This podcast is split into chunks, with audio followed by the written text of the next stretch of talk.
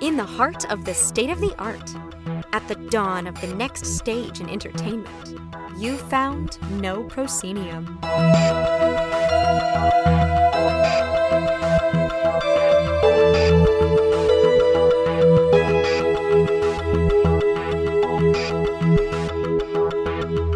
You have indeed found No Proscenium, the voice of everything immersive. I'm your host, Noah Nelson. This week on the show, XR artist and immersive media director Brenda Chen is on hand to talk about her work bringing virtual concerts to life.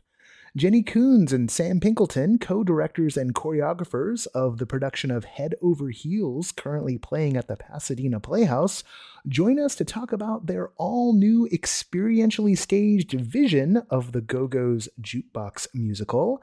And Ian Hamilton of Upload VR drops in, and we get philosophical about what all this buzz about the metaverse means for shaping how we see the world plus the return of the pick of the week and headlines. But first, updates from the next stage. We are beyond excited to announce that Johnny Grant, co founder and chief creative officer for London's Department Studios, producers of the Arkham Asylum immersive experience coming to London next fall, will be joining us live in Pasadena at that aforementioned Pasadena Playhouse this January 7th through 9th. Johnny has been working in the immersive realm forever. And with Arkham Asylum bringing Batman to the immersive realm, it is one of the two highest profile projects in all of immersivedom. Right up there with a certain Star Cruiser that a few people we know are working on.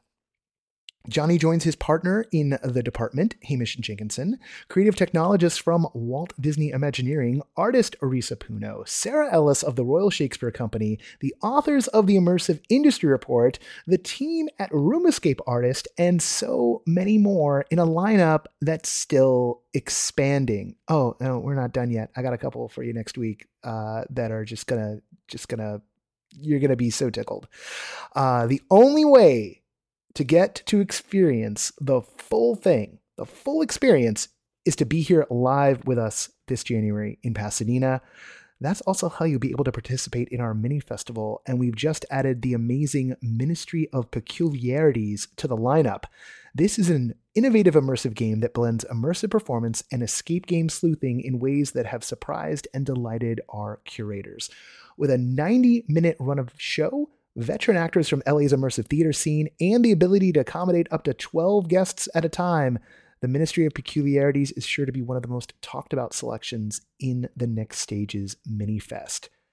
Get all the details at experiencethenextstage.com. Click on updates to read more. Uh, three day badges are on sale now. Click on badges. Uh, and we're only putting 200 general admission badges up. So 200 general admissions plus the 100 folks who are coming in on scholarship. That's it. Once they're gone, they're gone. Rarer than any NFT. And now, here's Kathryn with the headlines. Hello, this is Kathryn Yu, executive editor of No Proscenium, and here's what's in the immersive headlines for November 12th.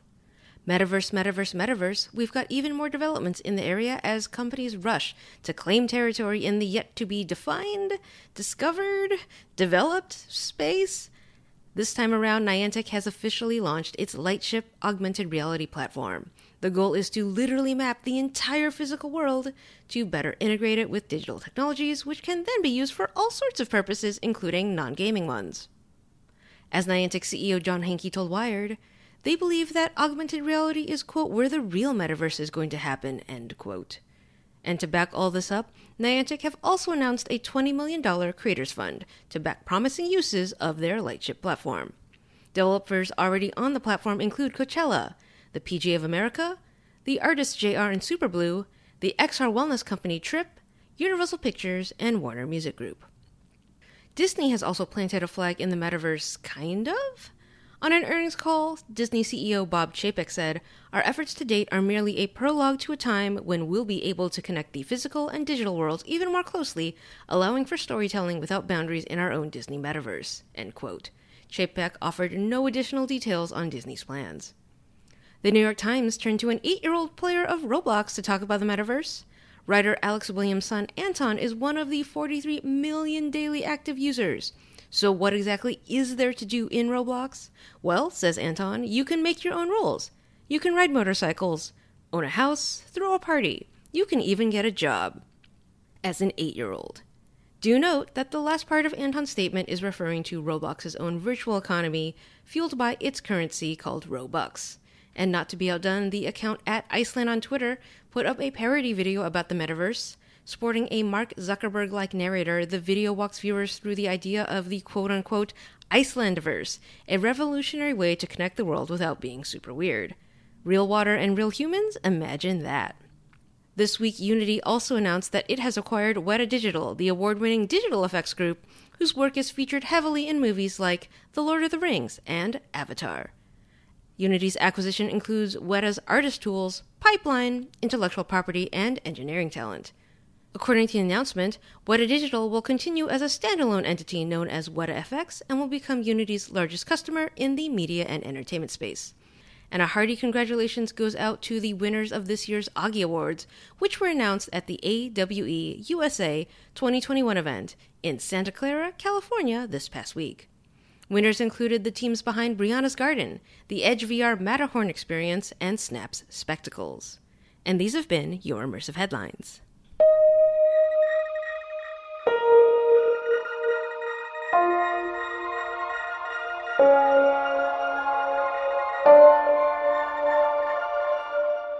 Joining us now is Brenda Chen, an immersive media director and XR artist. You can often find Brenda's work at The Wave. In fact, there's a, a concert coming up that uh, she's directed involving like um, artists whose name you might recognize. We'll get into that a little bit later.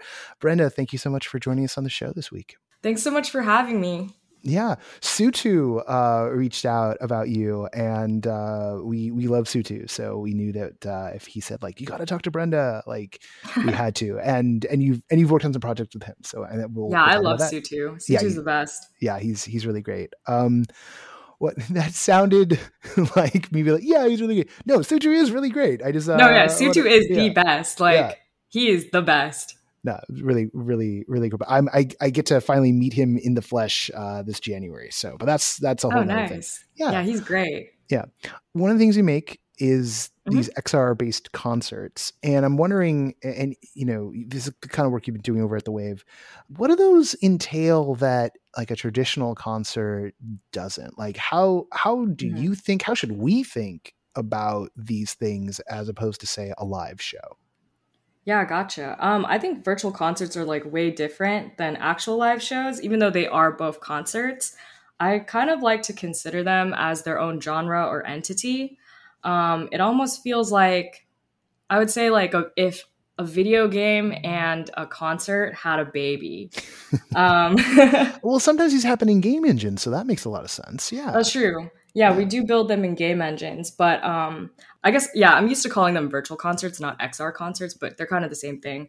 But the way they kind of differ from real concerts is that you're not really bound by the rules of reality, right?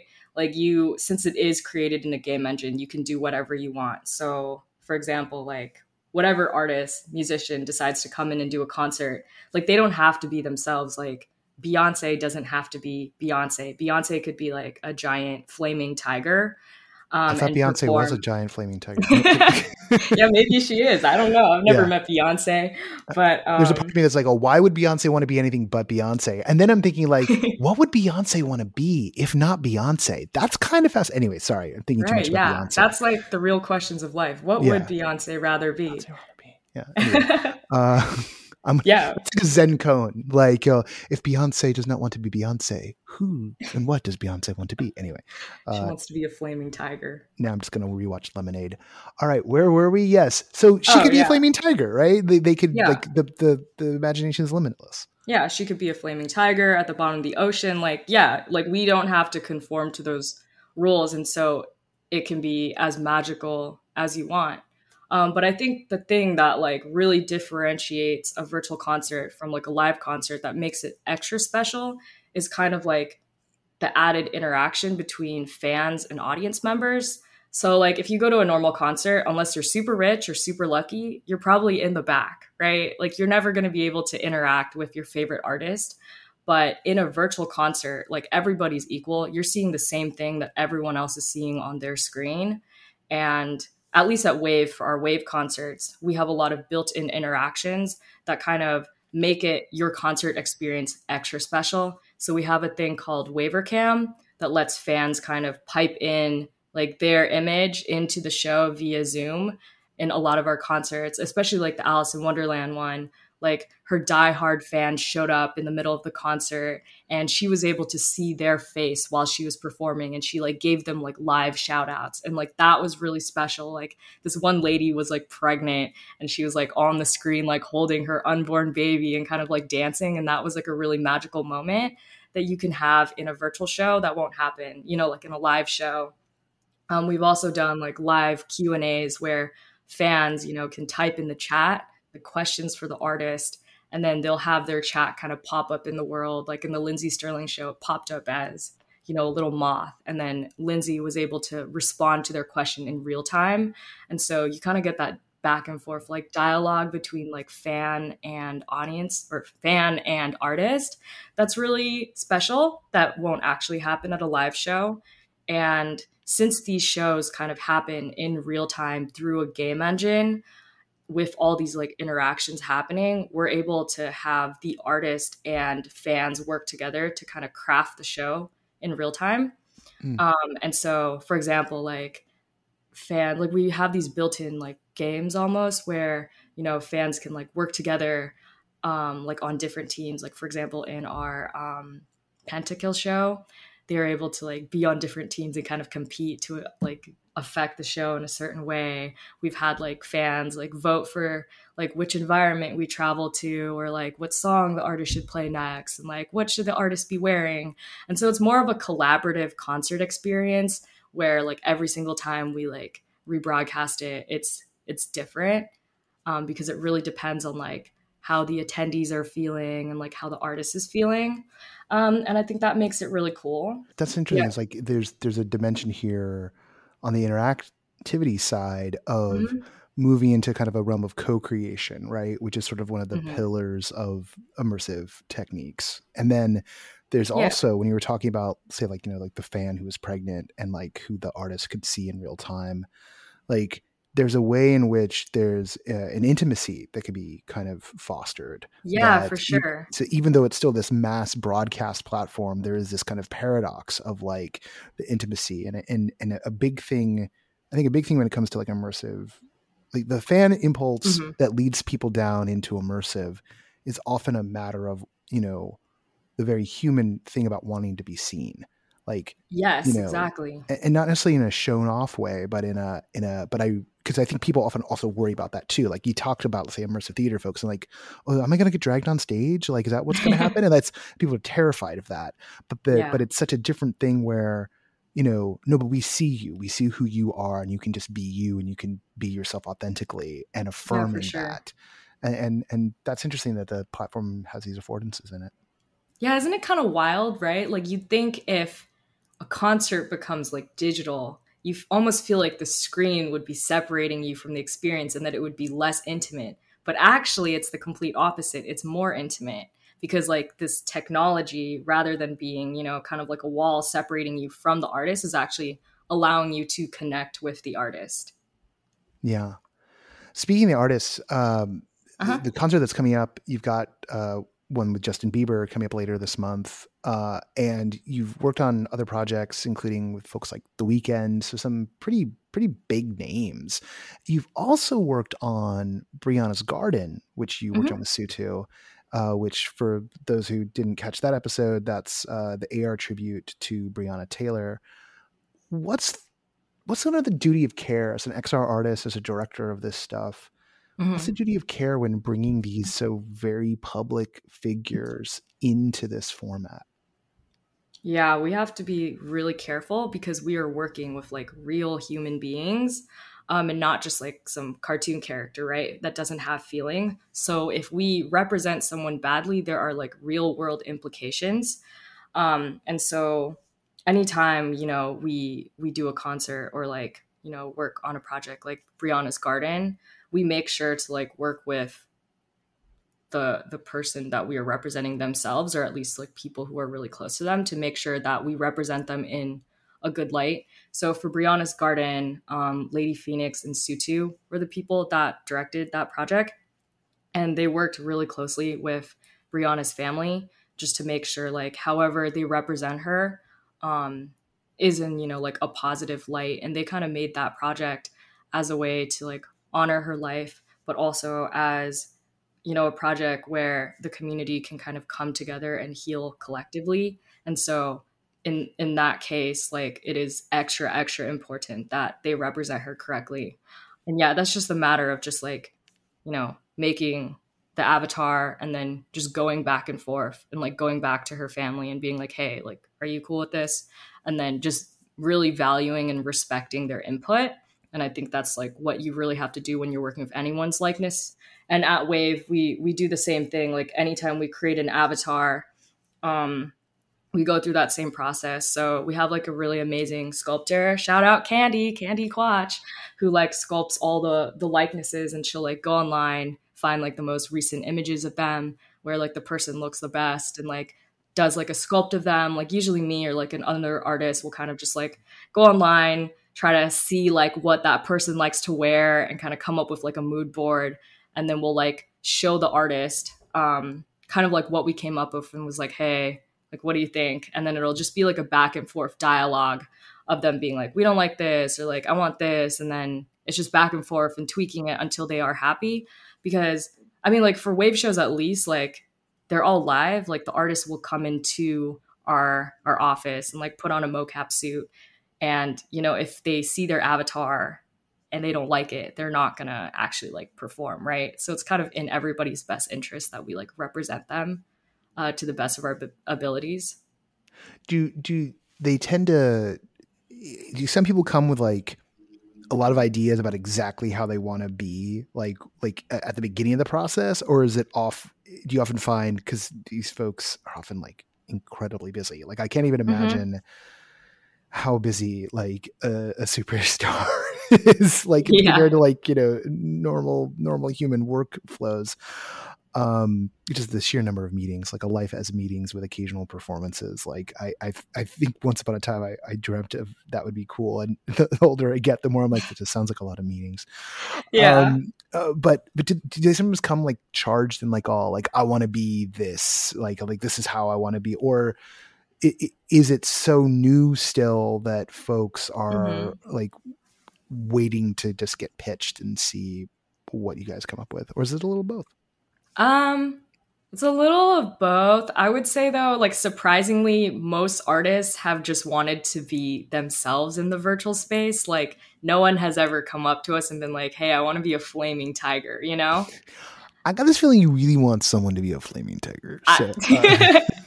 No, I don't know why I came up with that. It just, it just like kind of, I, I, I don't know. My mind is weird. Like it just weird things pop up. It's but okay. you're you're in a safe space for weirdos. So, uh...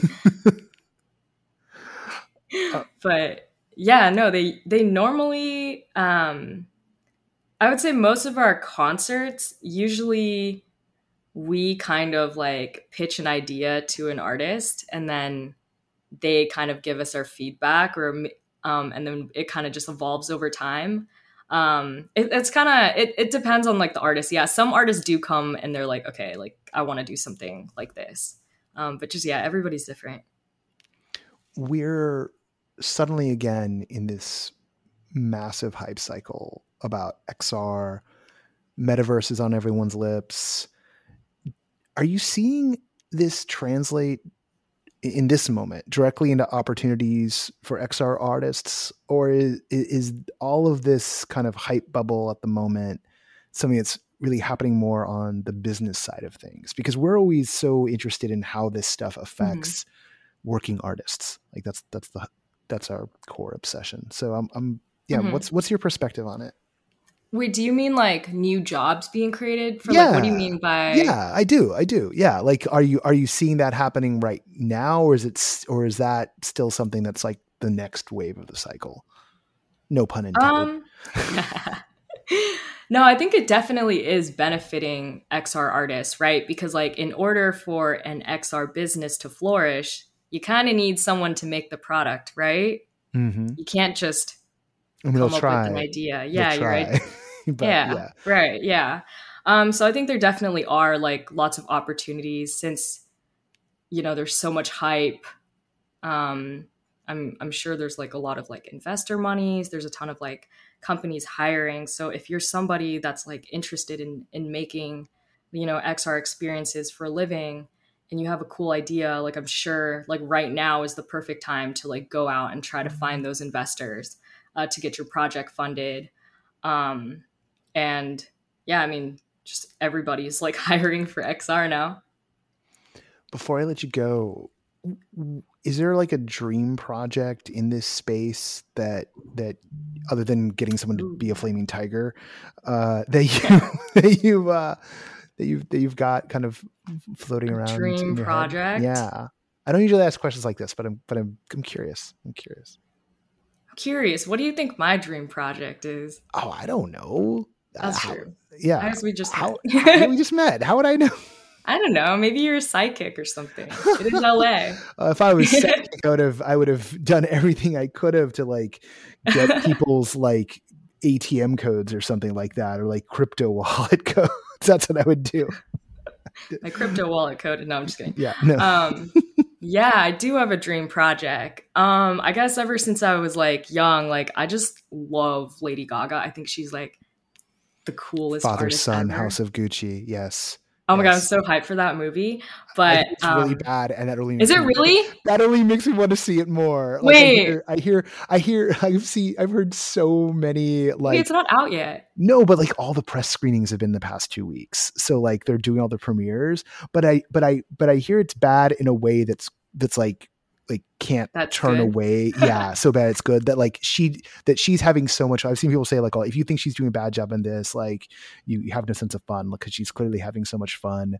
Yeah. I I saw I saw one thing say like, "Oh, somehow Jared Leto is playing both Wa- uh, Wario and Waluigi right, at the same time," and just like yeah, yeah, it feels yeah yeah, it really it, it, what was another one? It was like you know like a like a vampire princess, uh, like oh like like Elvira Elvira Mistress of the Dark like uh marries into the Mushroom Kingdom family. Like yeah. I've seen some savage things.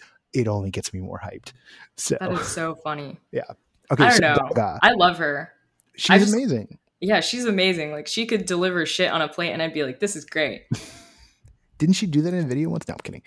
Uh, I mean, probably. No, I'm just kidding. Yeah. Um, but yeah, I think it would be so cool to like direct anything for her just because I love her aesthetic. She's just so interesting and I feel like she pushes a lot of boundaries. So like a virtual concert for her could be really cool. A live tour, like literally whatever Lady Gaga wants me to do, like just call me.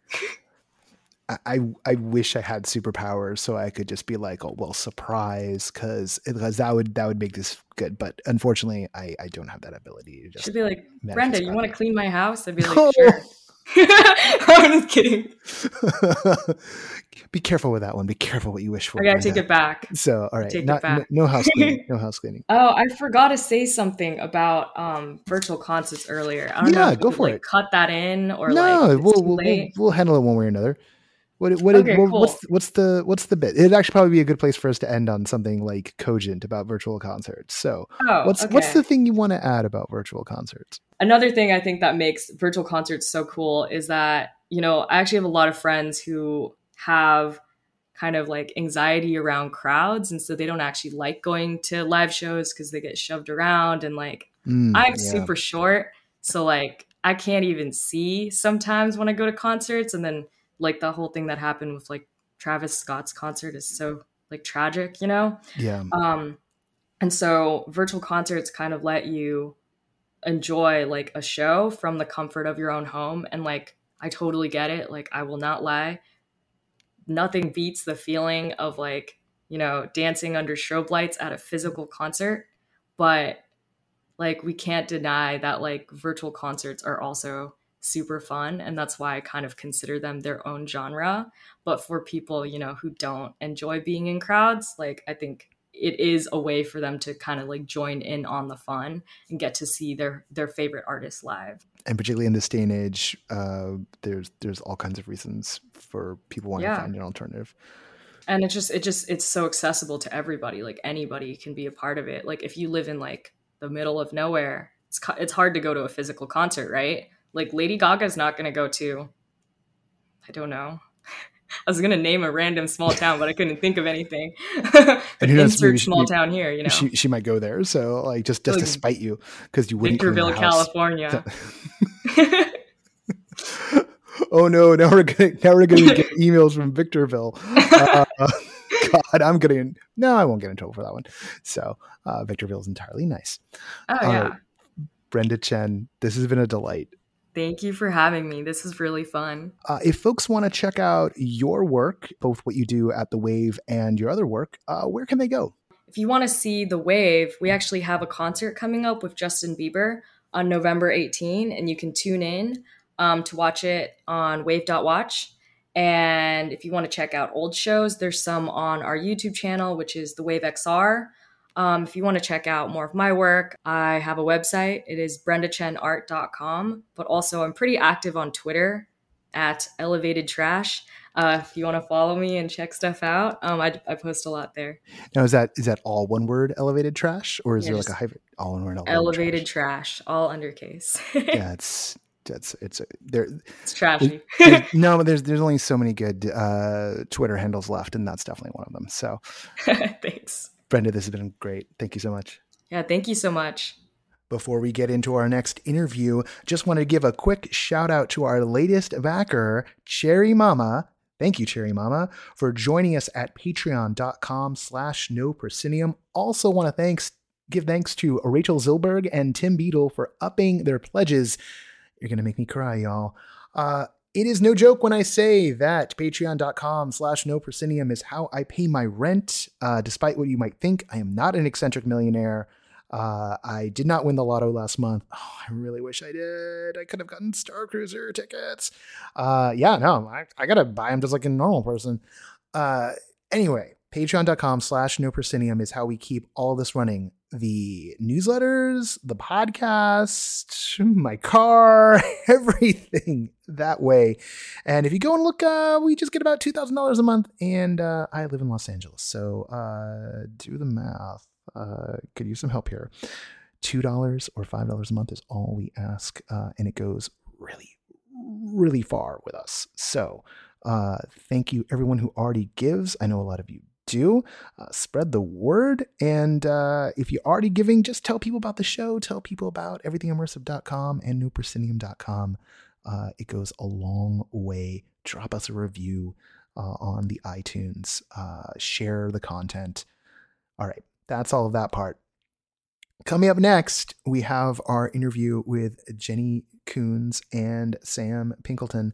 Uh, a quick note on the technical side uh, these rascally machines picked the wrong microphone again. So I was hearing myself come through the Yeti, but the actual microphone picking up with either either the webcam microphone or the laptop microphone. So I'm really off mic. They were on a laptop mic too, so we kind of all sound even. Uh, I could have just told you that I did it out of solidarity, but I don't like to lie to you. All right, catch you in a second.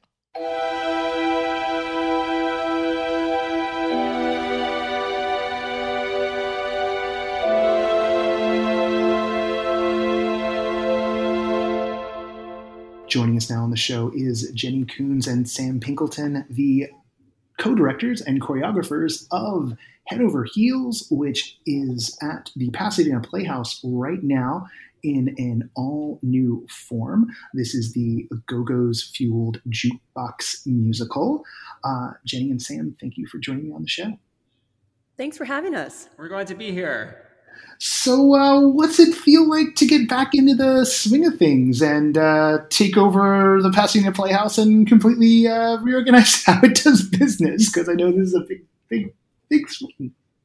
it feels completely bananas and also completely bananas is i think the only way we both would want it right now um, it has felt like such a joy and such an inevitable uh, raucous beast of an undertaking to to um, not just come back to the theater but come back to the theater with a full remix of both a show and a building um, it has uh, definitely felt in keeping with the roller coaster of simply being alive right now, and we're having a blast.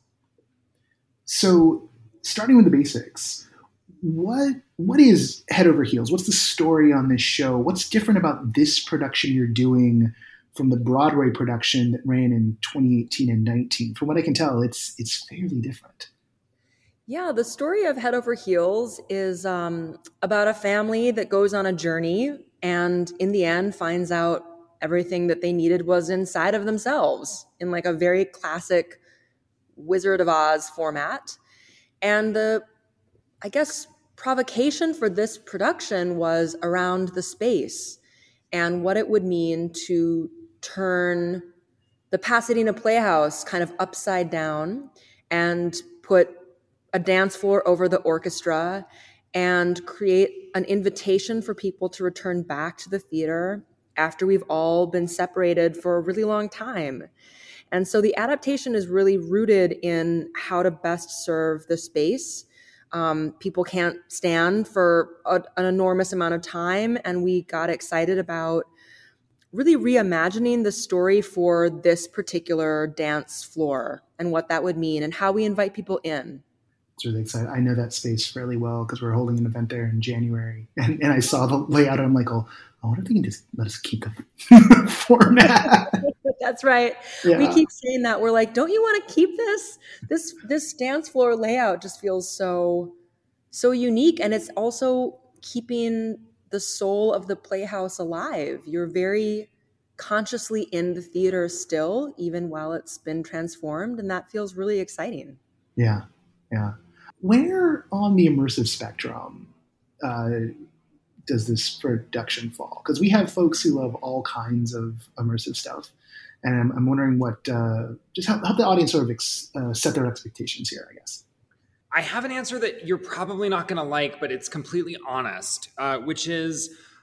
I think we've both made a lot of work in our lives that has been called immersive by others. Um, I don't know what that word means. Uh, I never have. I would. I can't use it in a sentence. Um, there are things that I've experienced that were called immersive that have made me go like, immersive how? And there's things that I felt really immersed in. So I think to us, um, every project is just a question of like time and place and like where is it and who's it for and how do we want them to feel. And so for this, it's in this kind of totally rethought Pasadena Playhouse, and some of our audience is, is standing. There's a dance floor. The show is staged in and among the crowd um, because that's what the space is giving us, and we want it to feel like a party. Um, but I think sometimes the word immersive comes with certain trappings of like, I'm going to get pulled into something. And like, that isn't really what we're thinking about. Um, a word that we sometimes throw around is like environmental. Um, I think on any show, the job is to place um, an audience in a world that they wouldn't have access to at home or on Netflix. Um, and so that's what we're trying to do here with this uh, big, colorful head over heels. Jenny, anything to add on that one? Just that, as you saw, Noah, in the layout of the theater, there are different ways that the audience can be invited into this. And that feels really important to us that it's not holding one group of audience members over another. It's been really amazing to tech in that way with all of us and the designers moving throughout the space pretty constantly during the tech sessions to make sure that everyone's not only getting an equal invitation, but also finding those secret moments where like actually only those five people in the bleachers will see that. And even at the invited dress this weekend there were things that happened that you know 10 people at that corner of the dance floor laughed about. And and in the room you have this sense that there are multiple things happening even while we're all experiencing one thing And so that, I guess, to me feels quote unquote immersive, that there's not just like one shared point of view and one shared frame that we're looking at. Um, and it should be as much for the 17 year old from East LA as it is for the lifetime subscriber of the Pasadena Playhouse. And that's on us to create an experience that actually authentically welcomes both in. This this idea of creating work that invites multiple perspectives in, provides something more than just, you know, the a simple proscenium or a, a screen can. I mean, that's that's the heart of what we're obsessed with. And I know both of you have worked in these forms, whatever label we put on it. Um, you know, Jenny, you've done a, a number of site-specific and responsive pieces of the year. Sandy choreographed Natasha Pierre and the Great Comet of 1812.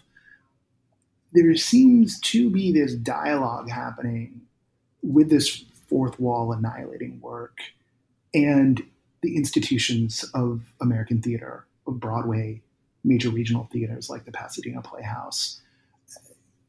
How how is this dialogue going? Um, what, what, what, what, why is this dialogue happening in your eyes? Uh, I mean, my answer for that uh, is, you know, I really like movies and television, and um, I like them best when they're good at being movies and television. And I like when theater can only be theater, when theater continuously reminds you that you're in a room together with other human beings and not human beings on a couch over there, but like the people next to you and around you. Um, the thing that excites me about theater is liveness, is communion. Um, and especially after the last two years, like I am only interested in making, seeing, supporting work that at every moment is actively reminding you that you're in a room with other people and those people are alive. Um, yeah. And so that I don't, I, I feel about fourth wall a little bit the way I feel about the word immersive. I just never feel qualified to define those terms. I think there's people who are a lot smarter than me that have better definitions for them. I don't know what that means. I just know for me, the stuff I'm excited about making is just, um, I hope, really like continuously uh, popping with, oh, this could only be live. This could only happen now. This is going to be different tomorrow, and it's going to be different the next night, and it's going to be informed by whoever came that night. It's going to be informed by uh, like what kind of morning you had and what the weather's like, and that's a, a really exciting and necessary variable to me of making live performance, um, and is ultimately more of a north star than like breaking a fourth wall or trying to like you know dance in the aisles. And i would say because you mentioned natasha pierre and the great comet of 1812 that was very much the governing principle of that experience was less like yeah like break it down and more like how do we welcome a large group of people into this experience every night? How can this be an experience of hospitality? How can we say hey, we're all in the room together. Actually, you're there and I'm here and we're better because of that. And now we're going to do this thing. Um, and I don't think that that is specific to any show. Um, it's just a, for me, it's a, it's a way that I like to think that live performance continues to be necessary. Mm-hmm. And I guess the thing I would add to that, Noah, is just to shout out institutions like the Pasadena Playhouse, because I think that your question is great and smart. And actually, as we all start to come back together, it's interesting to see what everyone is investing in and programming.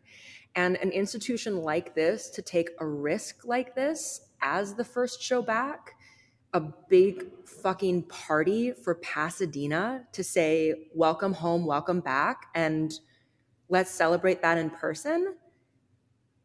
That's unique. I think that there's more interest in forms that are maybe what we would say non traditional, but it's rarer than we think that institutions are actually putting money, development, space, and time behind those ideas in the way that it might seem like everyone's doing this now. It's it's pretty unique. I, I got to agree with you there. Like, there may be a lot of work, but there isn't a lot of institutional support for it, and so uh, that shift is is a significant one and, and, one that I'm constantly monitoring. Jenny and Sam, uh, Head Over Heels runs through when? Currently, it runs through December 12th, I believe. All right. Well, we are so glad you're here in the Southland with us, and I encourage everyone uh, within the sound of my voice who is near Pasadena to go check out the show. Thank you both. Yay! Thanks, Noah.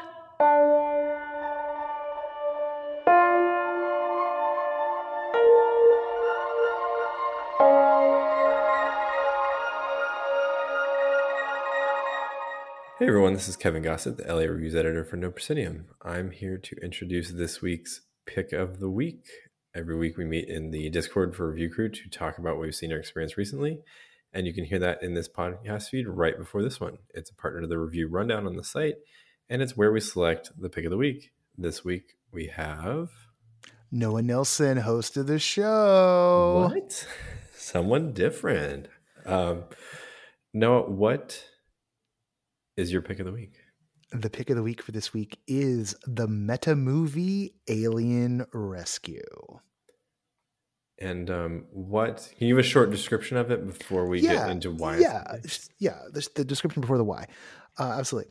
This is like a live action role playing experience, but done in a metaversal setting, namely the Neos VR platform. Imagine, if you will, that someone has spun up a science fiction D&D setting and then built a custom video game level for you to act it out in, and then um, got a bunch of actors to play all the parts other than that of the protagonist, which you are cast as. Um, that is what it is, and it's pretty spectacular. And so, what what's so spectacular about it that makes it pick of the week? So, I think I've with any of the XR performance stuff, like the live performance stuff, I've yet to really had a chance to be, you know, the hero character in any of this. But also, you know, I've always loved, aside from Star Wars, I've loved games like Mass Effect. You know, when I played Vader Immortal, I was often talking back to the characters. They couldn't hear me, but I sure was quipping back. And this is what the exact experience I've been hoping to have all along, which is, you know, I'm on some big science fiction rescue mission thing and I'm running with a crew and we're bantering and we're hijinking while we're you know dealing with good versus evil and you know galactic overlords and you know extinct alien species. Um it's like uh it's like getting to play out a dream uh that maybe you've daydreamed over and over and over again. It really kind of brings it all together in a way that is totally grokkable you know um, this isn't necessarily high art although it's got some you know themes worked into it so it's not you know completely devoid of culturally nutritious content. Um, but it's um, i, I kind of think it's it's an exemplar of the form and it's a great model for people to emulate um, this kind of hybrid of a d&d module a video game a live theatrical performance but using these vr tools we have the only kind of downside there is when it comes to this particular experience is that it is on a pc only platform uh, that platform is unlikely to get uh, headsety, like standalone headsety anytime soon because it's a very small team that makes it. But um, if you are equipped with that and uh, you want to, you know, chop it up with some actors while running through a game, um, this is the way to go. Awesome. Thanks for, for talking about that, Noah. Um, if you want to learn any more about this, you can listen to the latest review crew for a much more in depth rundown of the, The pick. Tune in the Discord next Wednesday for the next review crew, where we'll be talking about shows that might be pick of the week, and then tune in to this podcast to find out what the pick is.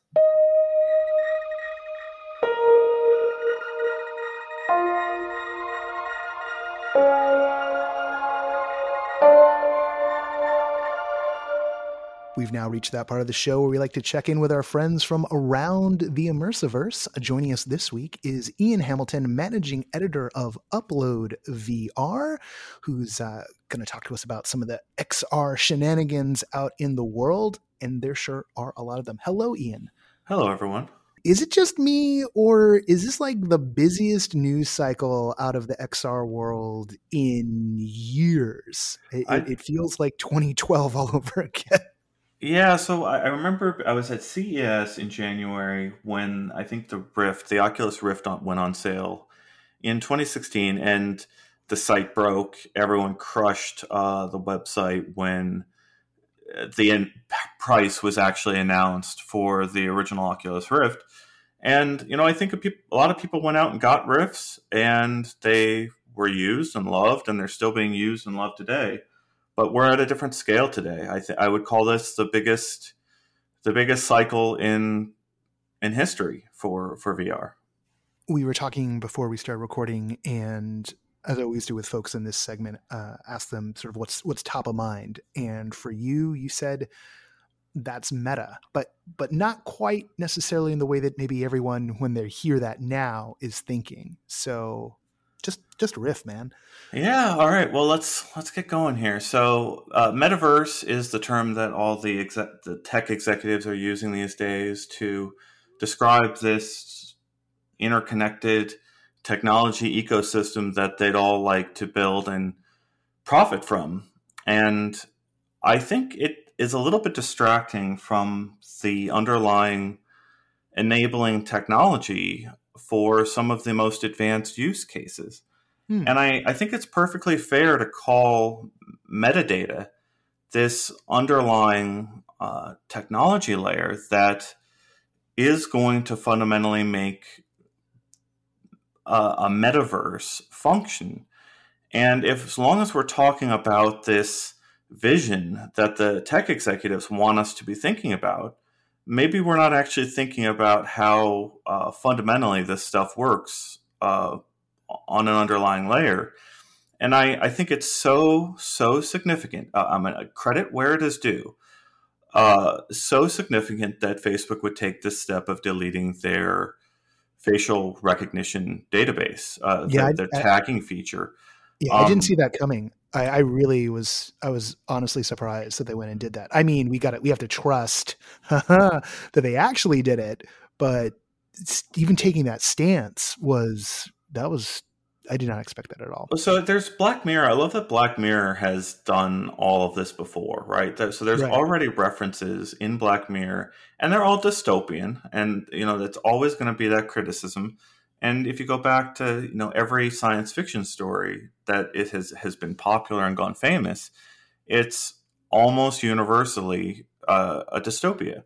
But there are uh, utopian fiction stories out there, and there's stories that guide us uh, and help us uh, be ready for what's to come. And I, I, I really do hate that science fiction is what's guiding us, but um, we need to talk, have really direct discussions about some of the, the underlying terminology here. Like uh, there is a conversation between journalists and Facebook um, for the, you know, in advance of their rebranding announcement. And there's a difference between facial recognition and uh, I have to think of the other term. But uh, there's a difference between a pair of glasses or a computer system seeing a face and then uh, comparing that face against a, da- a database. Uh, you know, going and, or, and and using that face to identify it amongst uh, a billion other faces, and we have to have really frank discussions, uh, precise discussions about specifically what these technologies are doing. And I, I recorded a podcast uh, right prior to Facebook announcing that they were shutting down the facial recognition system on its legacy system, and I and I basically pointed out this exact opposition uh, uh situation where they had this database to bring to bear at any time they wanted. You, you're walking around with sunglasses powered by Facebook technology today. There's people everywhere walking around with Ray Bans with cameras on them. And those are recording videos and photos going to phones where they could be analyzed in the exact same way that Facebook analyzes every other image that goes into its system. And it would be really easy to uh, even find out strangers' faces out on the street, uh, potentially, especially yeah. if there's geotagging involved. So I, I brought this all up uh, maybe days before the announcement, and uh, you know, Facebook dumping that entire uh, database is exactly the step they should have taken to make good on this larger promise and rebranding that uh, Mark Zuckerberg and Andrew Bosworth uh, say that they're embarking upon. Um, so yeah, again, credit where it's due. That's that's the right step. I, the, yeah. the, the, reason I brought up Black Mirror earlier is uh, I always wonder did you know did someone make a copy of that database? Is there a way that like you know is there a record of the the, the retention of that data and how it was accessed and is there at well, any time know, can someone just go get it?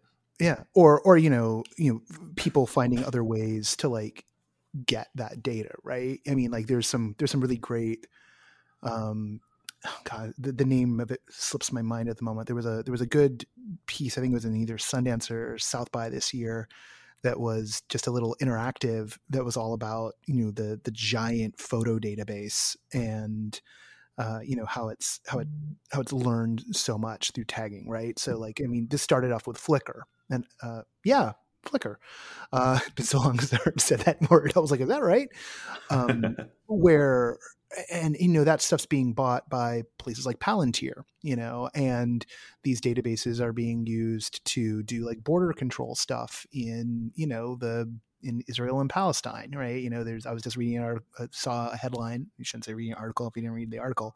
There's a headline today about you know there's a company that know, does uses facial recognition software to like compare someone coming through a border checkpoint, and it just flashes like a red or a green to to tell them something like this. It's like there's a, a flashing light comes on to tell the person to get uh, to detain them, and uh, this is how this technology you know gets used. I, I kind of feel like, and to your point about having frank conversations about this stuff, that like if there's one thing that uh, that education system does not prepare us for. It's to really understand the systems of the world and and how they're they're built and layered and integrated. Mm-hmm. And it, it's it's darkly ironic because when you when you you look at the people who are getting inspired and going out and building stuff the people who build this stuff are clearly are excited by the systems of the world they're really fascinated about how um, technology shapes behavior, how supply chain shapes behavior, how you know math and academics and all of these things.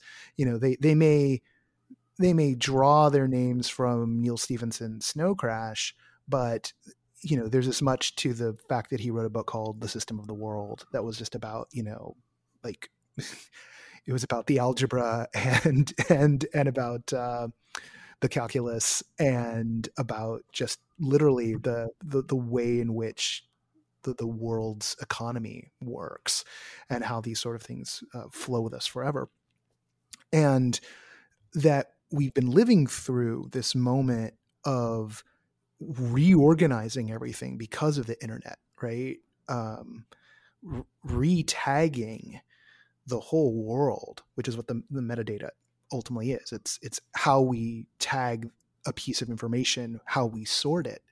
And I see this I see this reflection in literally in the way people behave, right? I see a lot of the emphasis in the last two generations on identity and how someone's identified and labeled.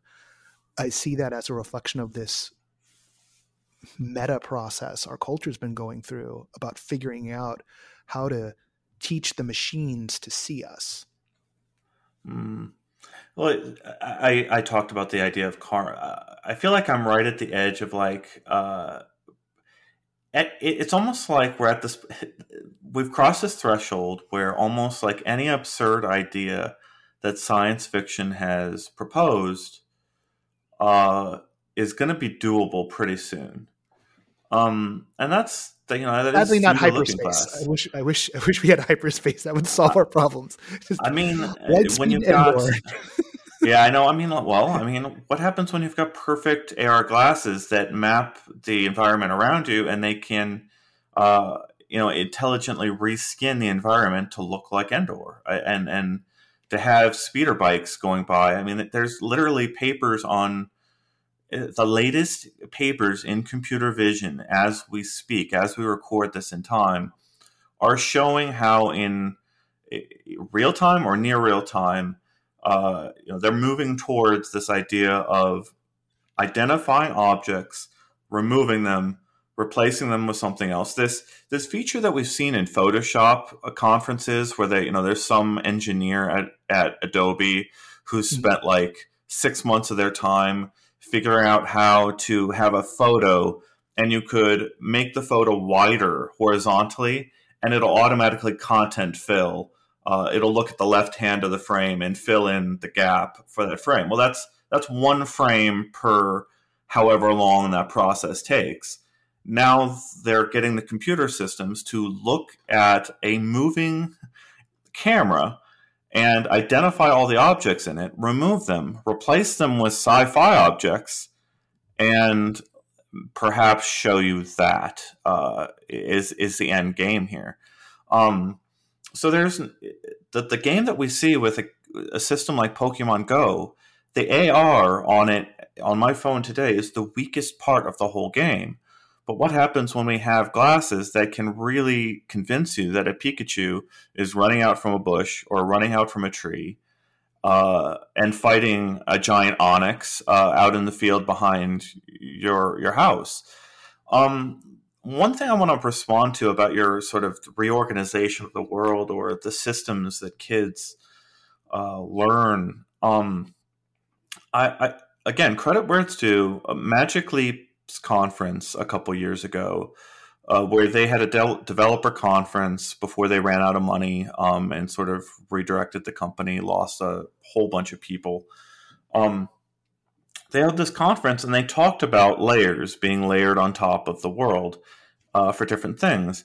And I just watched this Niantic uh, conference where they announced their AR development kit. And there was a fairly large showing for this concept of uh, a flower being identified and being able to get information about that flower while you're looking at it. And you know, when I'm looking at uh, Niantic, Niantic, I don't know how to pronounce it. When I'm looking at Pokemon Go Creators Company announcing, um, uh, uh, showing off that feature, I see a use case I legitimately would want day in and day out uh, to learn more about the world. Uh, yeah. Turn by turn directions. For yeah. the first time, I used Google's AR turn step by step directions, where when you hold the phone down and you're looking at it flat, you're seeing a 2D map of the environment and it's got a compass, so it turns with you as you turn your hand. And then uh, if you raise the phone vertically, it changes into AR mode and becomes your window screen into this world, and it shows you in your environment uh, where you need to be turning next. That's that's another killer feature that I am so looking forward to with AR glasses.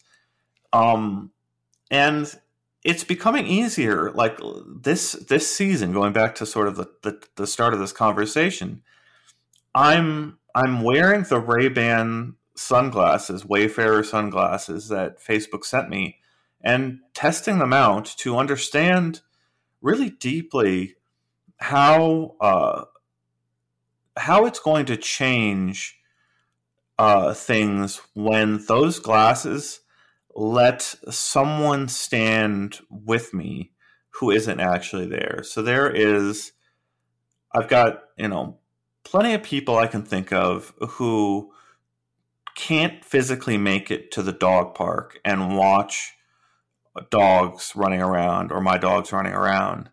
And if my glasses are scanning the environment around me and I can share that with one or five people and they can, uh, in real time, kind of be represented as an avatar out on the field with my sunglasses. You know, I, I had a conversation with someone out there with you know with the sunglasses out on the dog park explaining that like yeah that's exactly how this functions and they and they got it like yeah. that's a big difference from five years ago when you had to like tell a person not to lean around in their cell phone VR headset because uh, the head the, the VR headset doesn't recognize that movement. Well, even um, and like and like one of yeah. you know there's there's a there's a layer of this where or, or, a future. I mean, it's it's one thing for oh now we've got the camera facing outward and we're having you know a FaceTime like conversation but you know you're you're you know i'm seeing what you're seeing right? You know and and that's coming into us in real time. And then there's another layer where it's all right whoever's serving up this conversation whatever platform we're using has enough information on that dog park that it can extrapolate based off the changes in order to create a you know if not perfectly photorealistic then a pretty good facsimile of that in a in a VR space. So like I could be strapped into a quest, you could be out there with the Ray-Bans on, we could be having a conversation and I can see you know not just what you're seeing, but I can maybe see it from my point of view and in a world where the AR glasses can show like a holographic version of myself where I'm standing like four or five feet away um, and facing a slightly different direction, um, we could share that space together because it's picking up enough you know information from all the other cameras that are there. Yeah, well, uh, and reliving moments, just like the the dad in Minority Report who lost his uh, little boy. Uh, yeah, you know, just like that. You know, there's so many. Yeah, we could point to all this sci-fi, but like that still doesn't describe how all the humans on the planet are going to respond when some people have cameras and enhanced hearing and other people do not. Well, that I mean, some of that reminds me of conversations I remember in the '80s, um, particularly when people thought genetic engineering was going to be a lot more advanced. I remember these spreads in Time magazine when I was a kid talking about the Olympics in 2020 or uh, and there was one that was showing like like normal sized people like like standing on platforms to deal with like oversized Olympians as if we were making like mini titans to like compete in the games because that's how far things were were, were pressing and so there's still there's still our wetware you know there's still there's still what the human brain can kind of handle when it comes to processing all that information, right? Like there's there's enhanced hearing so we can hear more, but can our brains really manage all that? I feel like we already have tons of focus problems. Uh, I, am not ready to. I'm not ready to to conceptualize uh, direct neural input, for, you know, with with computers. Like I can't. Oh, I'm I, not I, even talking. I'm not even talking about that. I'm just literally talking about you know just just trying to track all of the things that we already do right? Well I, so that that was the other thing yeah. So going back to kind of like well all right so there was a thing you mentioned earlier about the way kids understand the world and and kind of like the appropriate age for some of these things i start to think about. Um so i moved recently to arkansas and i've been exploring exploring the hiking trails here. And there's just miles and miles and miles of these hiking trails that are just absolutely gorgeous deer running through them creeks waterfalls and uh, there's trails made for bicyclists and for hikers and for walkers for runners like it's every kind of way you would want to explore nature. You, you could but that's an it's such an, a far removed different set of people or, or, or different circumstances than um, the at home VR headset use case.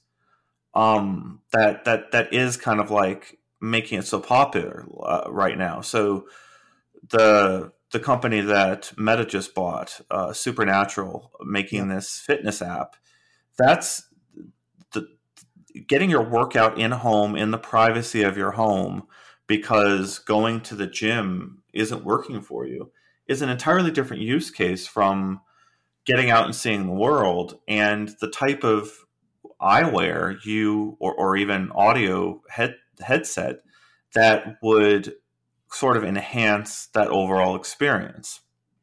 And I don't know whether the market is larger for the at home version of the glasses or the out and about enhancing your experience walking around the world version of the glasses.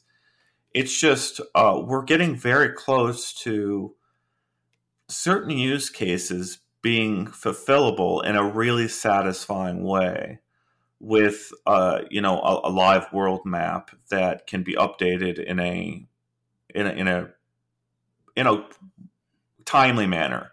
A real time is going to be hard, but in a timely manner is go- is going to be doable short term. And uh, you know, one day we're going to have multiple. The reason I brought up all this, like hiking and outdoor and nature, is like if I'm a bicyclist looking at a given environment there's a completely different layer of information I need about the world around me at that given moment. And it's a it's a different layer of information than the person who's a pedestrian and walking around. And that's yet again different from the person who's driving around. And you know your options on what you want to do next and what you what you might notice about the environment are different uh, in all those contexts. And I need different hardware and different software to help me in all of those situations. And g- going back to the beginning of this, like, okay, Facebook and Epic and VRChat can all agree that avatars need to be interoperable between these systems. I'm sure. I'm sure there, there's going to be some kind of like press release or agreement that they're all going to agree on some kind of avatar standard. But like, how do how do you take ask the permission of the people around you to share their uh, their their location, their appearance, all you know, their their presence in public.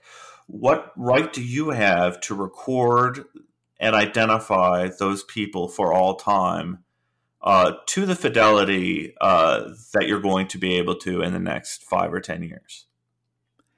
Big, big questions that that we're gonna all need to wrestle with. Ian Hamilton, managing editor of Upload VR. Thank you so much for cracking open some questions we all need to to mull over and uh, and we'll uh, we'll have you back on the show at some point and maybe uh, talk about this a little more. Get get some get some more of the the journalism gang together and uh, and have a go. Yeah, thanks. Yeah, thanks for having me. Let me go galaxy brain on on you all uh, and come read uploadvr.com and uh, read about the latest games. But uh, clearly, we've got very long plans here uh, for how this stuff is going to change uh, life, and we'll be covering that too.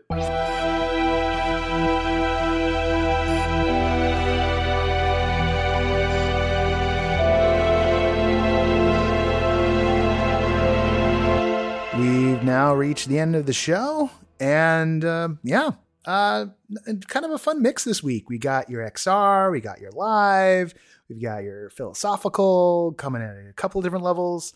So, I'd like to give you a lot to think about. Um, just so you know what's coming up uh, for the rest of the year, uh, we do have another produce piece coming up. Uh, I've got the elements in it uh, in the can. I'm really excited about doing that again. We've also got a uh, holiday gift guide show coming. Uh, we're going to have our end of the year shows. So we're going to get the journalist roundtable together again, and we're definitely going to do the critics picks.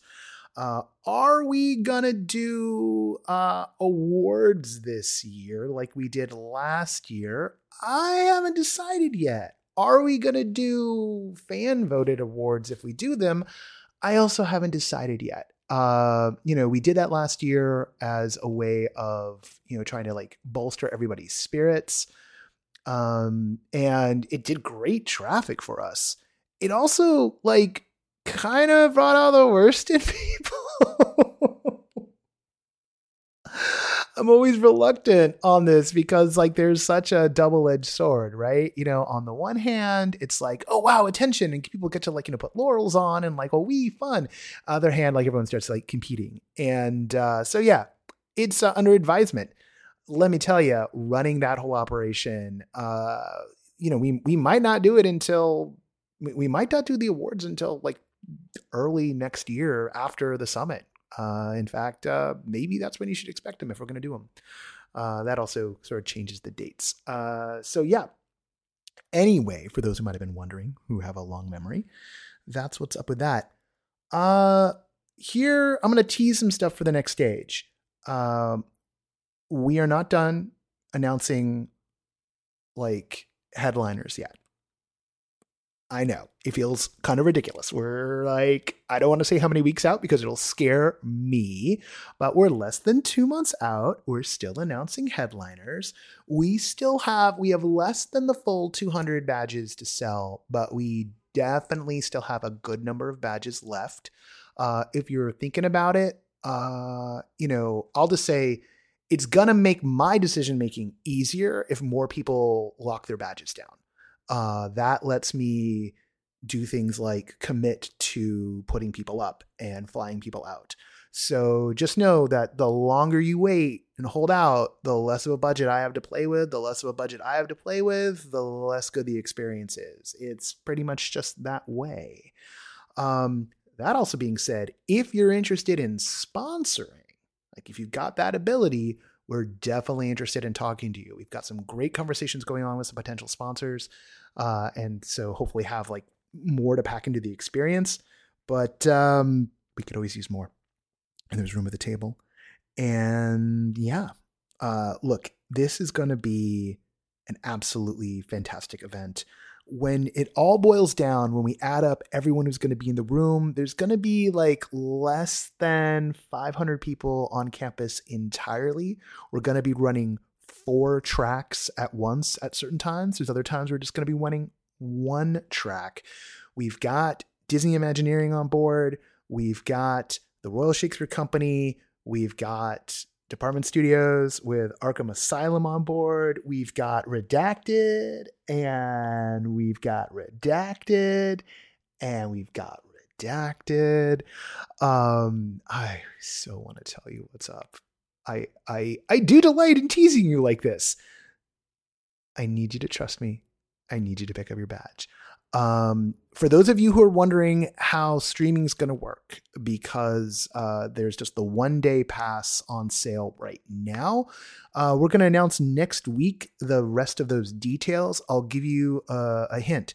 The smartest thing you can do for yourself if you are uh, definitely not able to attend, right? Uh, financially, all the reasons. Trust me, I do get it. Pick up the one day streaming badge now. We're not going to put that many three days on sale. And those people who have one days will have priority on access. The other thing is this streaming is not our big emphasis. So we're going to have uh, one stream coming out out of one room for the duration, and everything else will be VOD once it's ready to go. How that exact process is going to work is still being developed, but our resources in terms of staff time means that we have to stay focused on the live event. So, yes, the streaming, for all intents and purposes, is an afterthought, and the pricing structure will be scaled appropriately. So uh, if you were hoping for like a big, if you're hoping even for something like you know, on the level of like what we did with Spring Fling or the previous ones, it is not going to be that. Like as far as a hybrid goes, it's going to be a passive online experience. Full stop. We will still bring you plenty of value if that's the only way you can interact. But if you want the full experience, if you want the full interaction, if you want the if you want access to the festival, right? You want to be there in person. We will be raising the price. Uh, it may raise next Friday. We may push that back if we have a big announcement. We want to give everyone as much information as they can, but we need to make sure that people grab those badges so we can pull this off. That's the deal. That's how it goes. We are bootstrapping as always, as we've always done. I will say one more thing about sponsoring. We have a fiscal sponsor, Producer Hub, who are out of the tank in New York City. And that means that contributions to the Institute, which produces the show and which will be, uh, you know, the owner of NoPro, uh, as we set up our 501c3 here, uh, those are tax deductible. So if you're interested in giving to us that way, hit us up, let us know, reach out to us. Uh, you can reach out to me, Noah at noproscenium.com. I will direct you to the proper place. All right. Those of you still listening, thank you. Uh, let's do the credits. Uh, big thank you to our sustaining backers. They are Ari Hurston, Brittany, Deborah Robinson, Elaine, Jay Bushman, Jerome Joseph Gentes, David Bassick, Lonnie Hanson, Paul Farnell, Mark Baltazar, Samuel Mustry, Sydney Guillory, and Jan Budman. Thank you all. The associate producer of this podcast is Parker Sela. Music is by Chris Porter of the Speakeasy Society. Special thanks to Siobhan Lachlan for voicing our intro. Kathryn Yu is the executive editor of NoPro and does our headlines. And this podcast is written, edited, hosted, produced, mixed, screwed up, rambled on by yours truly. I'm Noah Nelson. And until next time, I'll see you at the show.